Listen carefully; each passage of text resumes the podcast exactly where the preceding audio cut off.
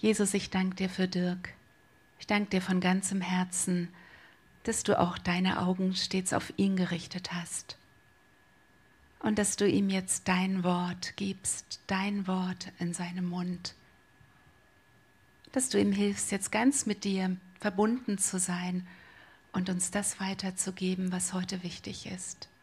Bete darum, dass du ihn ganz ruhig machst und dass du ihm Freude daran schenkst. Amen. Amen. Dankeschön.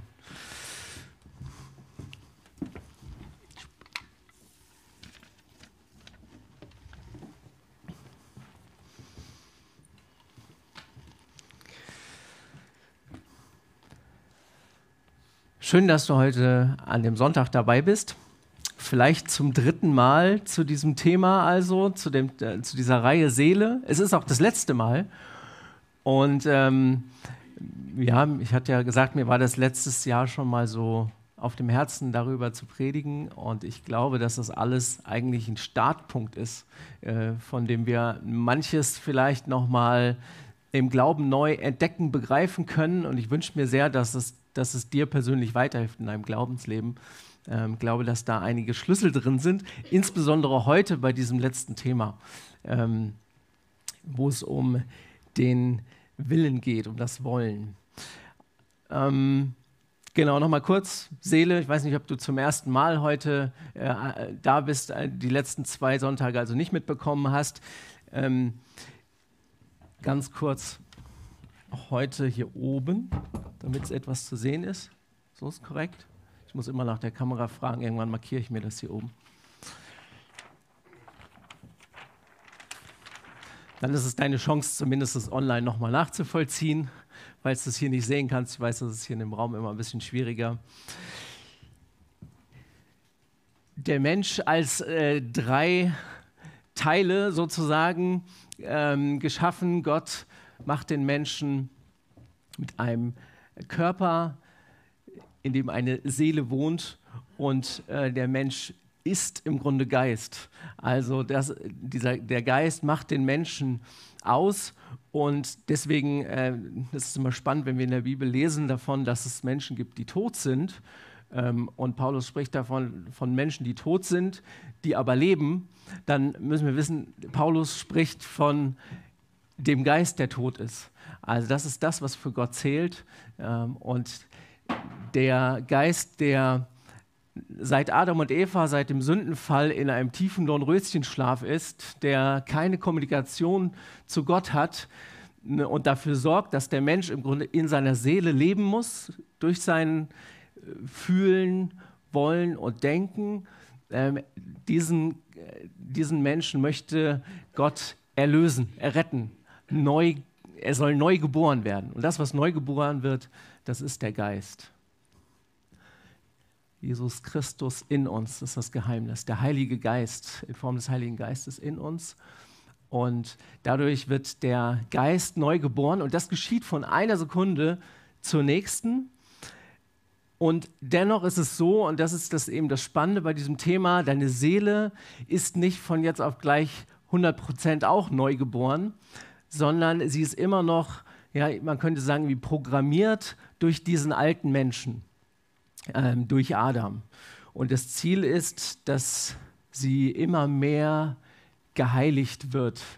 Ähm, das Ziel ist, dass, dass, dass es funktioniert, dass wir wieder durch den Geist leben können. Und ähm, ich weiß nicht, wer von euch bei, dem, bei der Predigt äh, letztes Jahr da war, da ging es um das Thema Fasten.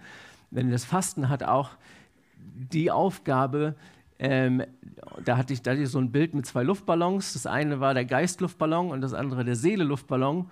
Und im Fasten machen wir es so, dass wir diesen, diesen Seeleluftballon, dass wir den, äh, den richtigen Platz zuweisen. Dass wir sagen, wir machen das kleiner, mit, haben wir hier drauf gedrückt und dann ist hier der, der Geistluftballon größer geworden. Also ist der, das ist die Idee dahinter, äh, nach dem Geist zu leben, indem ich nicht mehr so stark auf meine Seele höre. Genau, deswegen hier dieses Grundlagenthema. Und ich weiß nicht, ähm, um das vielleicht nochmal deutlich zu machen, kann man sagen, äh, du hast heute Morgen schon alle drei Teile deiner Seele auf jeden Fall gebraucht. Haben mir gedacht, du bist wahrscheinlich heute Morgen irgendwann aufgewacht. Dann hast du möglicherweise zuerst gefühlt, wohltuende Wärme des Bettes, so gemütlich, äh, Bettdecke, Gefühl von Geborgenheit, von Ruhe. Oder vielleicht war es auch ganz anders, nicht so schön, weiß ich nicht.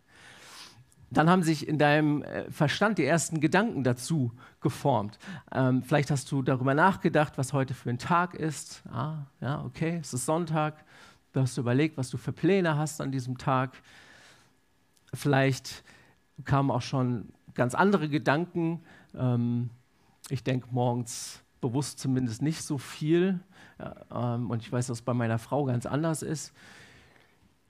Und dann hast du auch deinen Willen gebraucht. Zum Beispiel ganz einfach, indem du irgendwann ähm, den Wecker das letzte Mal auf Snooze geschaltet hast und danach aufgestanden bist. Du sagst, ich gehe raus aus dem Bett, ins Badezimmer, hast vielleicht Zähne geputzt und dann bist du, der du hier sitzt, auf jeden Fall äh, in den Gottesdienst gegangen. Hast dafür deinen Willen gebraucht, hast das entschieden oder du hast eben den Stream eingeschaltet. Genau, heute geht es um diesen letzten Teil, um das Wollen, um deinen Willen. Und ich habe dieses Bild hier oben, das ist ein, das Bild eines Steuerrads dafür gewählt. Der Wille ist das Steuerrad deiner Seele. Der Wille ist die Fähigkeit und Kraft, eine Wahl, eine Entscheidung zu treffen und sie auch zu verfolgen. Und Menschen können das ganz bewusst tun. So sind wir von Gott geschaffen. Das unterscheidet uns übrigens von allen anderen Geschöpfen auf dieser Erde. Verhaltensforscher sagen, an jedem Tag treffen wir ca. 20.000 Entscheidungen. Ganz schön ordentlich. Nicht alle bewusst. Ich glaube, gerade wenn es um Glauben geht, hatte ich gesagt, dann ist dieser, dieser Wille total entscheidend. Denn Dein Wille steuert deine Seele. Und manchmal müssen wir, glaube ich, unseren Willen auch gebrauchen entgegen unserer Gefühle und entgegen unserer Gedanken. Deswegen, äh, ich hatte ganz am Anfang überlegt in der Reihe, was ist die richtige Reihenfolge und bin froh, dass, dass das so entstanden ist, weil ich glaube, das ist jetzt hier der Schlüssel.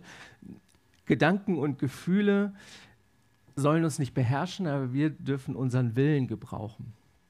Von König David kannst du ganz viele Psalme lesen, ähm, wo er seinen Willen gebraucht. Ähm, zum Beispiel haben wir jetzt heute Morgen noch nicht gesungen, aber viele kennen dieses alte äh, klassische Lied Lobe den Herrn meine Seele. Und das ist ein, ein Psalm, wo ganz oft das, das darin vorkommt. Psalm 103 zum Beispiel. Lobe den Herrn meine Seele. Da befiehlt David seiner Seele durch seinen Willen Gott zu loben. Und äh, das ist spannend, weil er oft auch in dem Psalm ganz viel über seine Gefühle schreibt, über seine Gedanken und am Ende aber diese Entscheidung steht. Und ich glaube, das ist wirklich das Entsche Entscheidende tatsächlich. Kurz heute auch zur Ausgangssituation. Ähm, Ausgangssituation des menschlichen Willens. In ähm, ersten Buch Mose, da hatten wir jetzt die letzten zwei Mal schon reingeschaut, Kapitel 3, wird von Adam und Eva gesprochen, die ersten Menschen. Und ich weiß nicht, ob dir das schon mal aufgefallen ist, dass Adam und Eva tatsächlich nur eine falsche Entscheidung treffen konnten. Das ist dieses Essen von dem Baum. Alles andere hatte Gott erlaubt. Von allen anderen Bäumen durften sie essen. Und diese eine Entscheidung, ihr Leben getrennt, also nicht in Abhängigkeit von Gott zu leben, sondern es selbst in die Hand zu nehmen, das ist das, was die Bibel Sünde nennt. Die Trennung von Gott. Und mit dieser einen Entscheidung werden Adam und Eva Sklaven der Sünde. Und davon ist ihr gesamtes Menschsein betroffen. Also sowohl das Fühlen, als auch das Denken, als auch das Wollen. Der Wille des Menschen ist gefangen. Das heißt, ähm, nicht unbedingt Handlungsfreiheit ist damit gemeint. Also wir Menschen können äh, relativ frei in einem gewissen Rahmen entscheiden, was wir, was wir tun möchten. Aber das Wollen selbst ist gemeint, also wie die Entscheidung tatsächlich selbst zustande kommt. Und da sagt die Bibel, dieses, da sind wir in, diesem, in dieser Sklaverei der Sünde.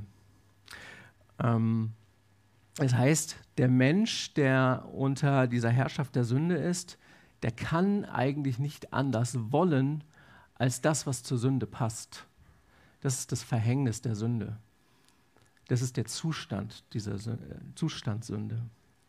Der Mensch muss schlussendlich nach seiner Seele, der Mensch muss nach seinen eigenen Wünschen, Bedürfnissen, Ängsten und Gründen muss er leben. Der Mensch kann von sich aus seinen sein Willen eigentlich nicht frei gebrauchen, nicht frei bestimmen. Das heißt, man könnte sagen, dieses, dieses Steuerrad, das ist irgendwie festgefahren. Ja, das kann er nicht mehr vollständig bewegen. Paulus spricht in 2 Timotheus 2, Vers 26 von der Verstrickung des Teufels, von dem sie gefangen sind, zu tun sein Willen.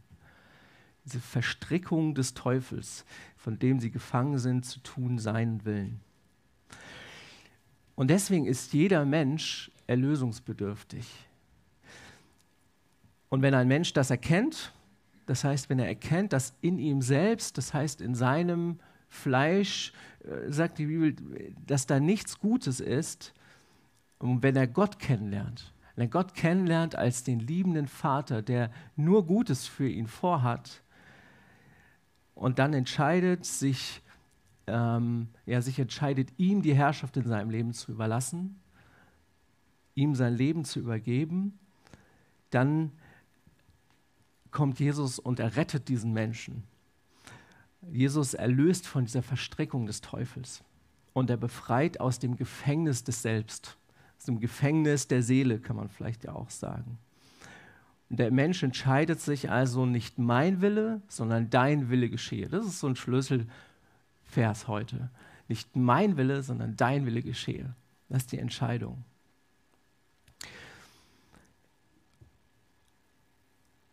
Also vor der Errettung ist der Mensch in seinem Willen gebunden. Der Wille ist ähm, nicht frei, aber danach ist der Wille frei. Das heißt, wenn du Jesus Christus in dein Leben eingeladen hast, wenn du ihm dein Leben übergeben hast, dann hast du einen freien Willen. Und das ist Erlösung. Das gehört zu der Erlösung dazu. Christsein heißt schlussendlich diese Entscheidung, dass ich eins werde mit Gottes Willen.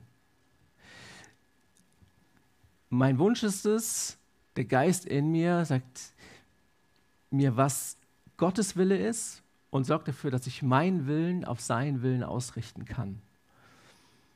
Ähm, und ich, ich weiß gar nicht, ich glaube, dass es auch in, in Gemeinde da falsch, falsch Verständnis gibt und bei manchen Christen falsches Verständnis gibt, wenn man zum Beispiel ins Gebet schaut. Das Gebet ist nämlich ist nicht der Ort, wo du ähm, Gott um etwas bittest, was du möchtest, sondern das Gebet ist der Ort, an dem ich mein Willen, mein Herz mit seinem Herzen in Einklang bringe, um dann seinen Willen tun zu können. Weil sonst sind wir wieder bei dem Ego, bei dem Ego, was eigentlich schon längst gestorben ist. Es geht nicht darum, dass ich Gott gebrauche, um mein, meine Wünsche, meine Bedürfnisse zu erfüllen. Es geht darum, ähm, dass sein Wille geschieht in meinem Leben. Und deswegen ist es, das ist so wichtig, wenn wir wenn wir davon sprechen, äh, als Christ unterwegs zu sein, dass wir verstehen, was es bedeutet. Die allererste Sache ist, ich sterbe mir selbst und lasse Jesus der Herr in meinem Leben sein. Diese, dieses Gebet, was Jesus selbst betet, ähm, das ist eben nicht nur ein Gebet, was er kurz vor der Kreuzigung im Garten Gethsemane betet, sondern das ist eine tiefe innere Herzenseinstellung. Nicht mein Wille, sondern dein Wille geschehe. Eins werden mit Gottes Wille.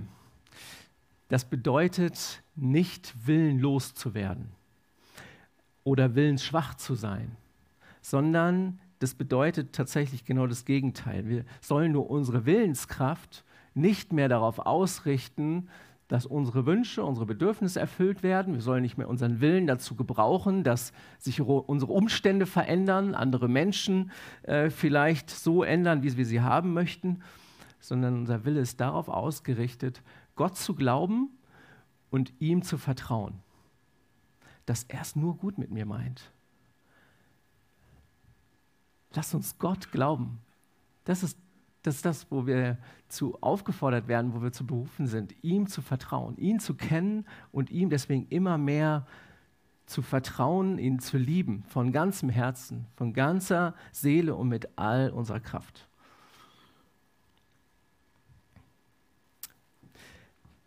Okay, hast du dich schon mal gefragt, ähm, wie Glauben geht, wie das geht, dieses von ganzem Herzen, ganzer Seele? All meiner Kraft. Ich hoffe, du hast es immer wieder gehört, dass ähm, es in der Beziehung zu Gott nicht einfach ums Tun geht. Damit landen wir nämlich in Religion. In Epheser 2, Vers 8 heißt es, denn aus Gnade seid ihr gerettet durch Glauben. Und das nicht aus euch, Gottes Gabe ist es. Tatsächlich ist der Schlüssel zum Glauben, ist dieses Steuerrad der Seele ist dein Wille. Und damit ist nicht gemeint allein menschliche Willenskraft. Denn sonst wären wir unser eigener Erlöser. Das können wir nicht. Es geht immer nur aus der Beziehung zu Gott heraus, durch Gott. Aber das Schöne ist, dass Gottes Wille feststeht. Er will. Und Gott arbeitet in dich hinein, dass du auch wollen kannst. Er arbeitet in dich das Wollen und das Vollbringen hinein. Das ist äh, dieser Vers äh, aus Philippa 2, Vers 13. Denn Gott ist, der in euch beides wirkt, das Wollen und das Vollbringen nach seinem Wohlgefallen. Das ist seine Gnade. Gottes Kraft sorgt dafür, dass du willst. Aber er will nicht für dich. Gottes Kraft sorgt dafür, dass, dass du willst, aber er will nicht für dich. Diese Entscheidung, die musst du noch selbst treffen. Wenn du denkst, Gott ist es, der das irgendwann in mir bewirkt, dass ich einfach äh, oder Gott, Gott entscheidet für mich, dann wird es Passivität äh, produzieren in dir. Sondern diese Entscheidung die darfst du treffen. Er arbeitet in dich hinein zu wollen, aber er arbeitet nicht, er, er, er macht nicht das Wollen. Ich weiß nicht, ob du den, den Unterschied verstehen kannst, aber das ist wichtig. Das eine ist, ähm, wir müssen unseren Willen gebrauchen. Aber Gott schenkt die Gnade, dass wir das auch tun können. Gott fragt tatsächlich immer nach dem Willen von Menschen. Ich habe heute drei äh, Stichworte, die ich hier vorne mal hinhänge.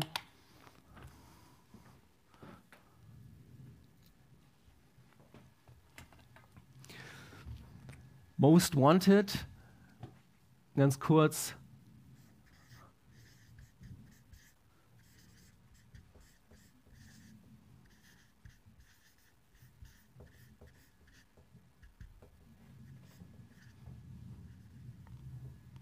Dein Wille zählt.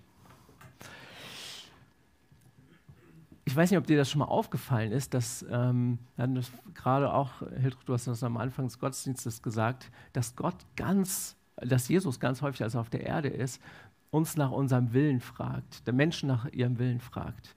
Wenn er zum Beispiel jemanden fragt, ob ähm, er geheilt werden möchte, oder einfach diese Frage stellt, was möchtest du, dass ich dir tue?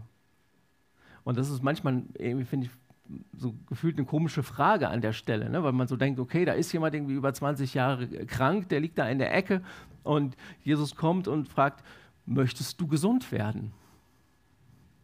Ja, schon.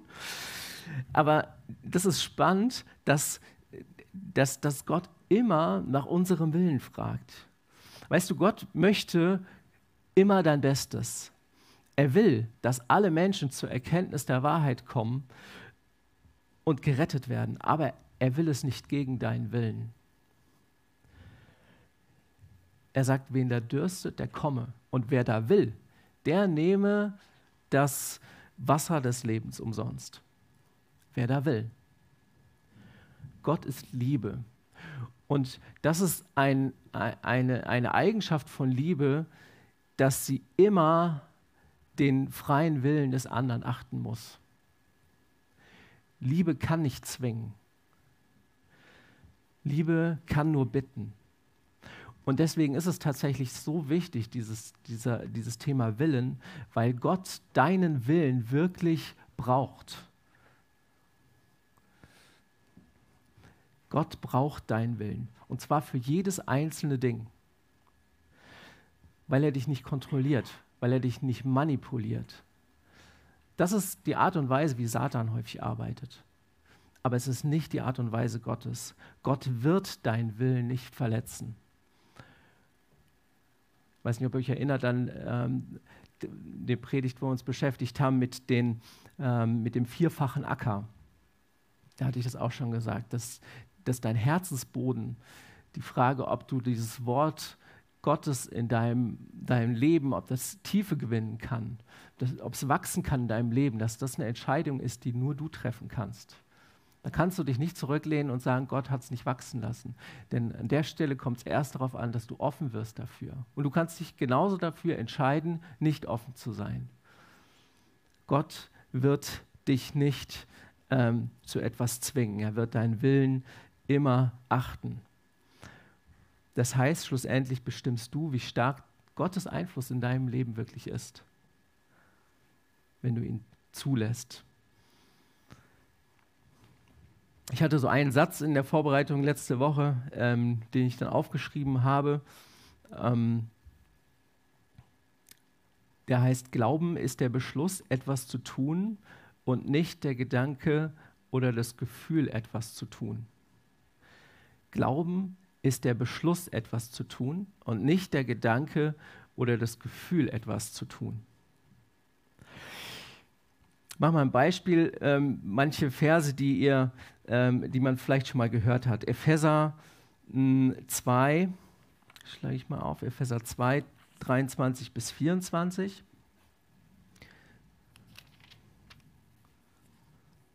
Nein, Epheser 4. Epheser 4, 22, äh, 23 bis 24. Da heißt es, erneuert euch aber in eurem Geist und Sinn und zieht den neuen Menschen an, der nach Gott geschaffen ist in wahrer Gerechtigkeit und Heiligkeit. Wie macht man das? Hast du dich das schon mal gefragt? Wie mache ich das eigentlich jetzt? Diesen alten Menschen ähm, ausziehen und den neuen anziehen. Das machst du mit deinem Willen. Es geht nämlich um eine Entscheidung deines Herzens, das zu tun. Oder ähm, Kolosser 3, Vers 5. Man kann ganz viele Stellen nehmen, wo wir aufgefordert werden, etwas zu tun. Kolosser 3, Vers 5 sagt Paulus, so tötet nun die Glieder, die auf Erden sind, Unzucht, Unreinheit, schändliche Leidenschaft, böse Begierde und die Habsucht, die Götzendienst ist. Diese Glieder töten in deinem Leib, das kannst du auch nur tun durch deinen Willen. Das ist das, was wir tun können. Gott wartet darauf, dass du deinen Willen gebrauchst. Und ähm, dass du sozusagen in, im Glauben die Übereinstimmung mit der Sünde brichst an der Stelle und Gott glaubst, dass das nicht mehr zu deinem, äh, zu deinem neuen, zu deiner neuen Identität gehört. Das ist das, was dahinter steckt. Und dann kommt er, dann kommt er mit seinem Geist und bewirkt das Tun. Wir fangen manchmal an der falschen Stelle an und ähm, bitten Gott irgendwie halbherzig uns irgendwie, von, irgendwie zu verändern und warten dann darauf, dass sich irgendetwas äh, ja, in uns tut. Oder wir fangen an, einfach äh, selbst zu rödeln und Dinge zu tun und zu tun und zu tun und irgendwelche Regeln zu befolgen. Es geht darum, dass Gott es in uns tut und wir ihm die Erlaubnis geben, indem wir wollen, indem wir die Entscheidung treffen. Und ich glaube, manchmal müssen wir in unserem Glauben eben auch Entscheidungen treffen gegen unser, unsere Gefühle und gegen unsere Gedanken.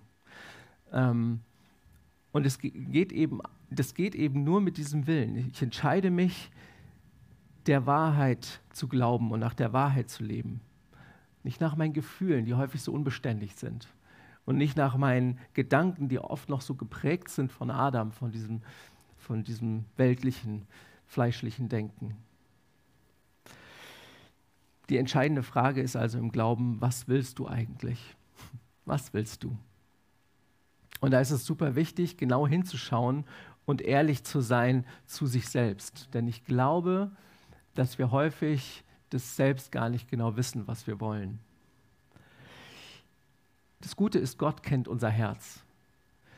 Ähm, Im Psalm 139 singt es David, Herr, du erforschst Du hast mich erforscht und erkannt. Du kennst mein Sitzen und mein Aufstehen. Du verstehst mein Trachten von fern. Mein Trachten kann man auch sagen, mein Wollen. Du verstehst mein Wollen von fern. Und David betet, dass Gott ihm sein Herz zeigt. So endet dieser Psalm. Erforsche mich, Gott, und erkenne mein Herz. Prüfe mich und erkenne, wie ich es meine. Und ich glaube, das ist ein Gebet, das wir immer wieder beten müssen, weil wir unser eigenes Herz vielleicht nicht kennen. Herzcheck. Also lass dein Herz prüfen von Gott.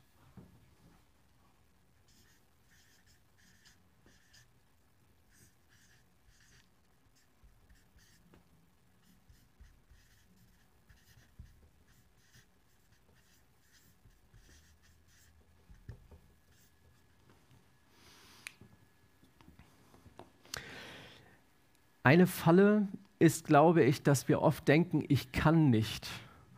Und dahinter steckt ähm, eigentlich ein Ich will nicht.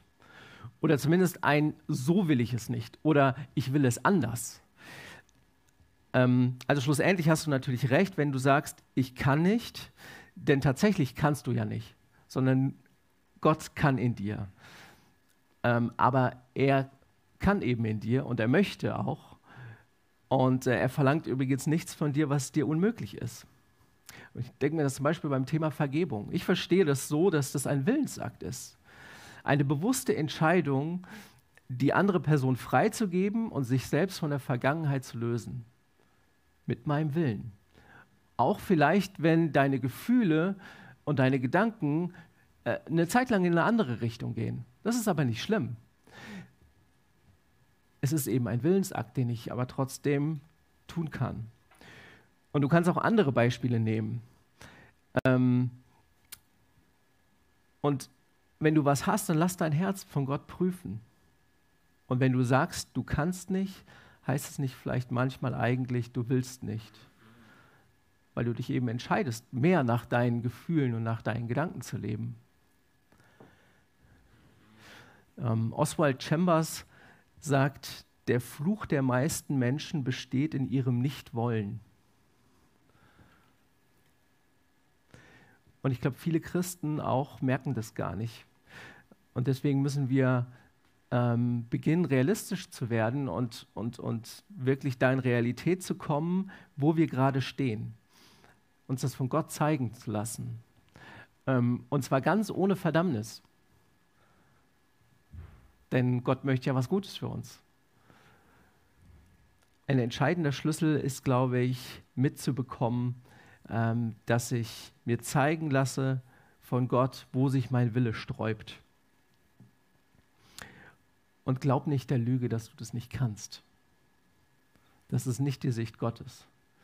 Der Teufel ist ein Lügner, der wird dir das immer wieder sagen, der wird, dir, wird, wird dich anlügen, der wird dir zum Beispiel sagen, dass du überhaupt nicht deinen Nächsten lieben kannst.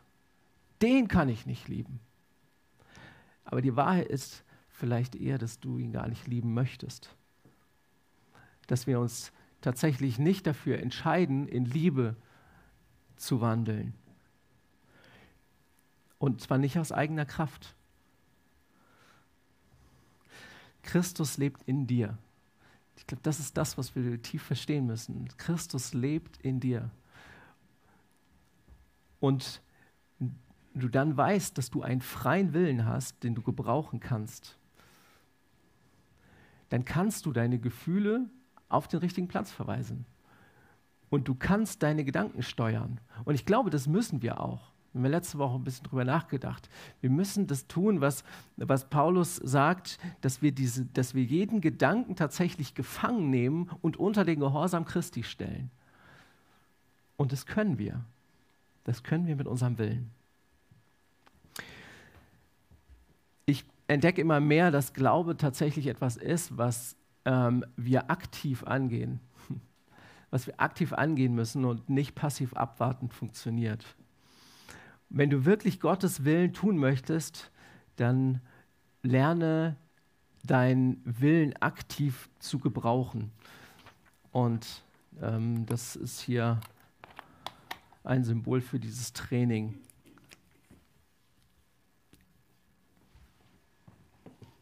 Ja.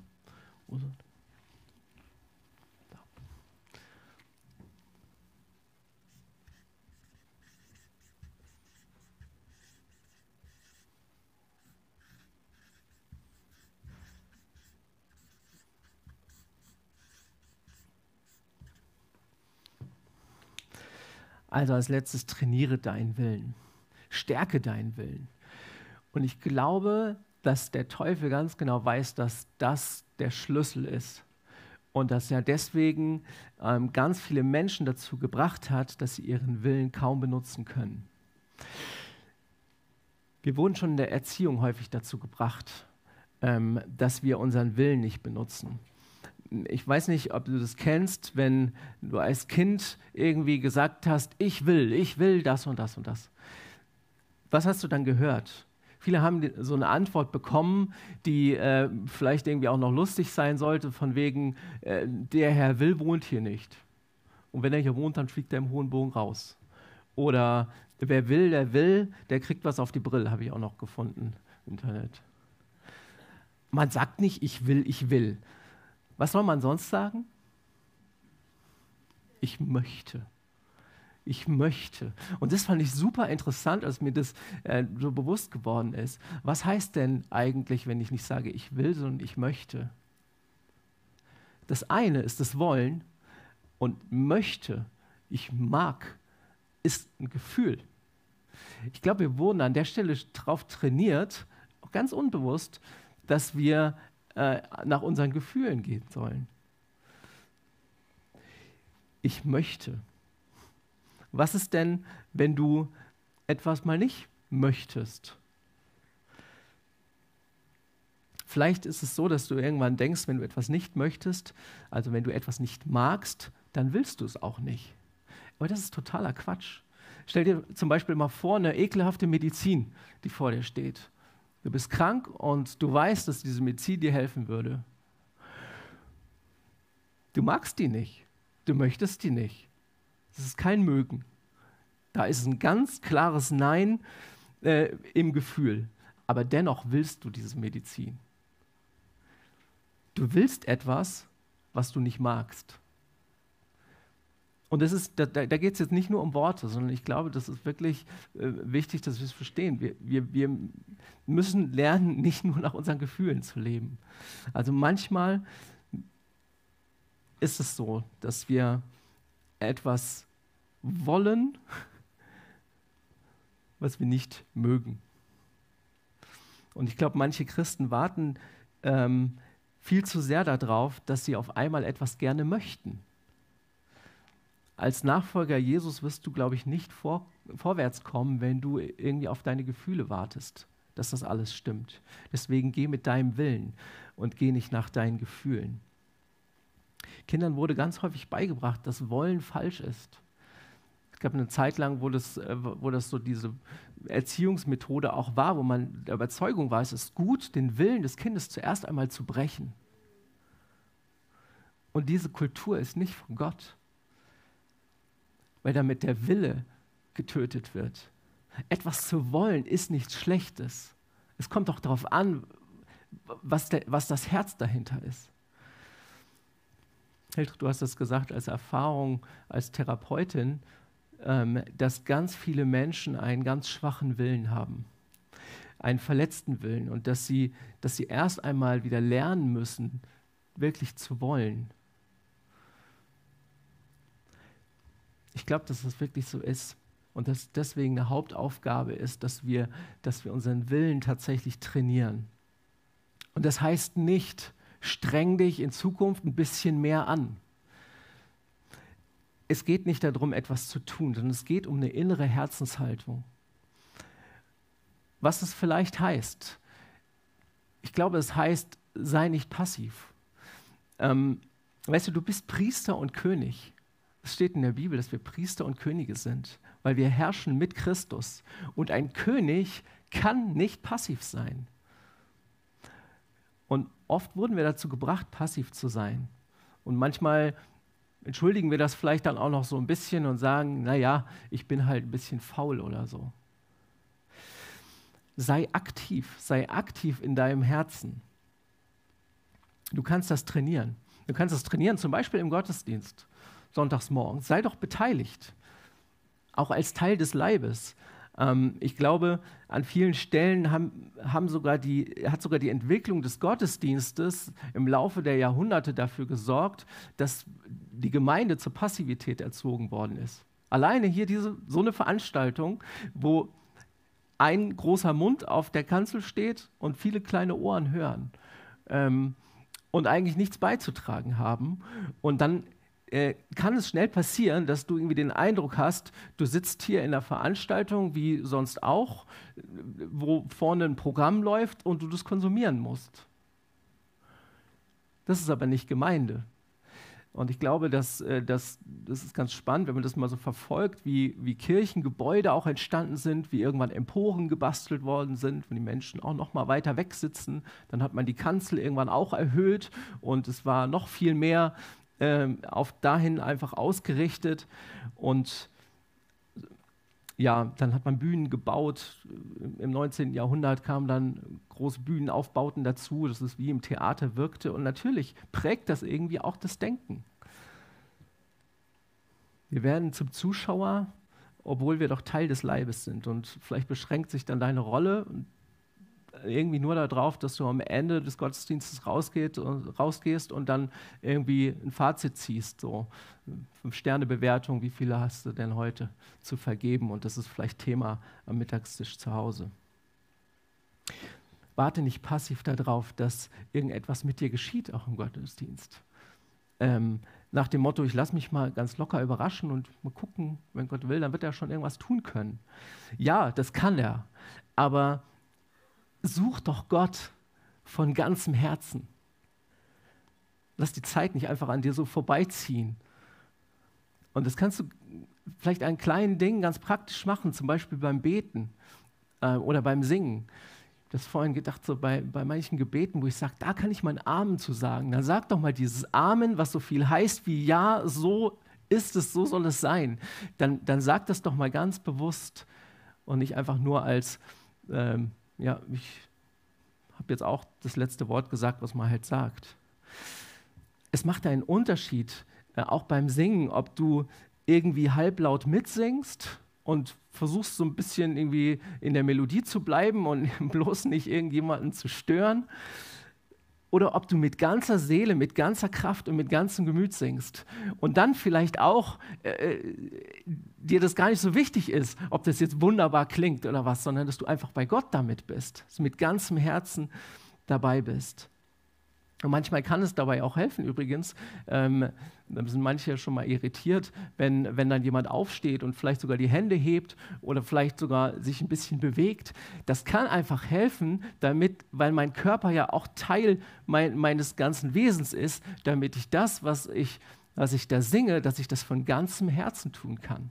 Das muss nicht sein. Es kann auch sein, dass du es dass überhaupt gar nicht brauchst und dass es für dich nicht so ist. Aber diese Entscheidung, lobe den Herrn meine Seele und was in mir ist, seinen heiligen Namen, das kann auch einen Ausdruck haben. glaube, wir müssen lernen, dass wir auch in einem geistlichen Kampf sind. Auch an so einem, auch an so einem Sonntagmorgen, auch in, in, in einem Gottesdienst bist du in einem geistlichen Kampf. Da ist jemand, der möchte, dass du den Kopf abschaltest. Da ist jemand, der möchte, dass du in deiner Seele hängen bleibst. An irgendeinem Punkt. Nutze deinen Willen und bleib Gott gegenüber doch einfach offen. Vielleicht ist es mal herausfordernd. Ja, das kann es schon mal sein. Zum Beispiel, wenn du schon vor dem Gottesdienst irgendwie eine halbwegs unangenehme Begegnung hattest, passiert hier in der Gemeinde nicht. Oder wenn du dich darüber ärgerst, dass zum Beispiel während des Gottesdienstes irgendwas mit der Technik nicht funktioniert oder ein Lied gesungen wird, wo du denkst, das ist aber überhaupt nicht meins gerade. Das kann wunderbar funktionieren, dass, Gott, äh, dass, der, dass der Teufel dich an der Stelle schon rausbringt. Oder du, du hast etwas, was du in der Predigt hörst, wo du vielleicht irgendwie dich konfrontiert fühlst ähm, oder nicht einverstanden bist mit irgendetwas. Lass dich doch mal konfrontieren. Bleib nicht passiv und lass alles irgendwie vorbeiziehen und denk, ja, was auch immer. Nicht um meinetwillen, nicht um der Menschen willen, die, die, das hier, die, die irgendwas sagen oder die irgendwas sagen, sondern um deinetwillen. Frag doch Gott, bleib an Gott einfach dran, darum geht es ja. Das ist viel wichtiger, als Haltung zu bewahren. Und auch wenn echt Gefühle hochkommen, manchmal wünsche ich mir das noch mehr. Das musst du nicht produzieren, aber ich denke, das kann ja mal passieren dass der ein oder andere mal ein Gefühl äußert. Oder ähm, ich das ein, zwei Mal schon mal mitten in der Predigt, dass jemand auch mal äh, was dazugerufen hat. Ja, say that preacher, okay, ja, das wäre eine Möglichkeit. Oder, äh, oder so ein Amen äh, oder so. Aber aber vielleicht auch etwas, wo du sagst, bin ich, ich gerade nicht mit einverstanden. Und spätestens nach dem Gottesdienst, dann komm doch auf jemanden zu und lass es doch nicht einfach so vorbeiziehen, sondern sei aktiv. Sei aktiv und lass nicht alles passiv. Sei, ja, passiv sein. Ich glaube, du wirst ein ganz anderes Leben führen, wenn du das, was du tust, ganz bewusst und mit einem starken Willen tust. Und das Leben nicht einfach so passieren lässt. Versuch das ruhig mal. Versuch das vielleicht auch mal bei der nächsten Entscheidung, die du triffst. Die Bibel fordert uns dazu heraus, ein klares Ja und ein klares Nein zu sagen. Und das ist auch wieder so ein Kulturding. Wir sind irgendwie das nicht gewohnt und äh, finden das manchmal sogar irgendwo ähm, unpassend und unsensibel, wenn man einfach ein klares Ja und ein klares Nein sagt. Wir versuchen das irgendwie noch nett zu verpacken. Trainier das doch mal. Sag mal Ja oder Nein mit deinem ganzen Willen, mit deiner ganzen Macht glaube, das ist wirklich ein Schlüssel deinem Leben, ein Schlüssel in deinem Glauben. Und Gedanken und Gefühle wollen dich gerne ablenken. Beginne zu glauben mit deinem ganzen Willen. Und mach dir keinen Druck dabei. Das äh, nochmal ganz wichtig. Es geht doch darum, es geht um dein Herz. Und Gott kennt ja dein Herz. Und tu es so gut du kannst. Es ist eine Entscheidung, die du treffen kannst.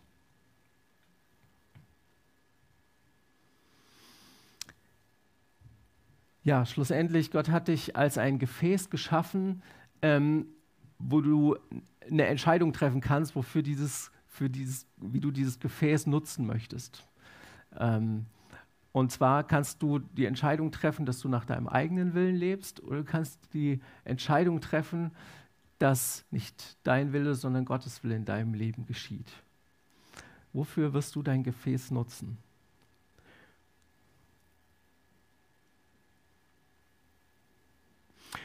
Ich möchte dir auch heute ein Gebet anbieten. Ähm, und das ist sozusagen die, ja, das ist, das ist der Moment, in dem ich mein Leben wirklich Gott hinlege. Weil das heißt, dass nicht mein Wille, sondern dein Wille geschehe in meinem Leben. Das ist ziemlich radikal. Und ähm, ihr könnt mal dieses ähm, Gebet nochmal an die Wand werfen. Ich mache es so, dass wir einen kurzen Moment Stille haben und ihr könnt es euch mal, mal durchlesen und dann möchte ich gerne das Be Gebet einfach laut, ähm, laut einmal beten und wer mag, der, der kann das ähm, ob laut oder leise, aber einfach mit ganzem, mit ganzem Willen ähm, kann er das mitbeten. Ja, ich lade dich ein, das, ähm, das mitzubeten, wenn du das magst. Du kannst gerne aufstehen dazu oder sitzen bleiben. Aber tu es so, dass du das nicht mit halbem Herzen machst. Wenn du es tust, dann machst du mit ganzem Herzen. Das ist Gott das Wichtigste dabei.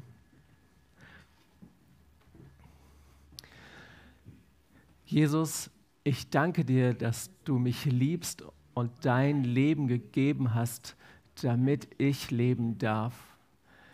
Ich danke dir, dass du mir meine Sünden vergeben hast und ich möchte mein Leben unter der Leitung deines Heiligen Geistes leben.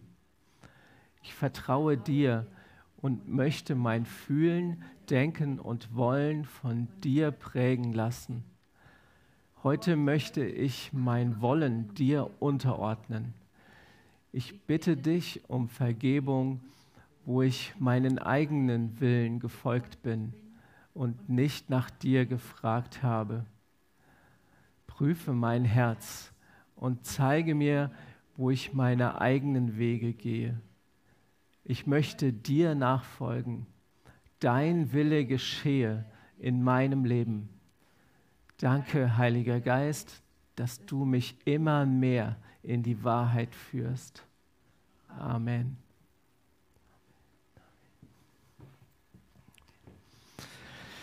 Und Gott segne dich in dieser Entscheidung, in dieser Entscheidung für ihn und er helfe dir zu erkennen, was sein Wille ist und diesen Willen zu tun. Jesus sieht dein Herz und er freut sich an dir, wenn du dich ihm zuwendest. Amen.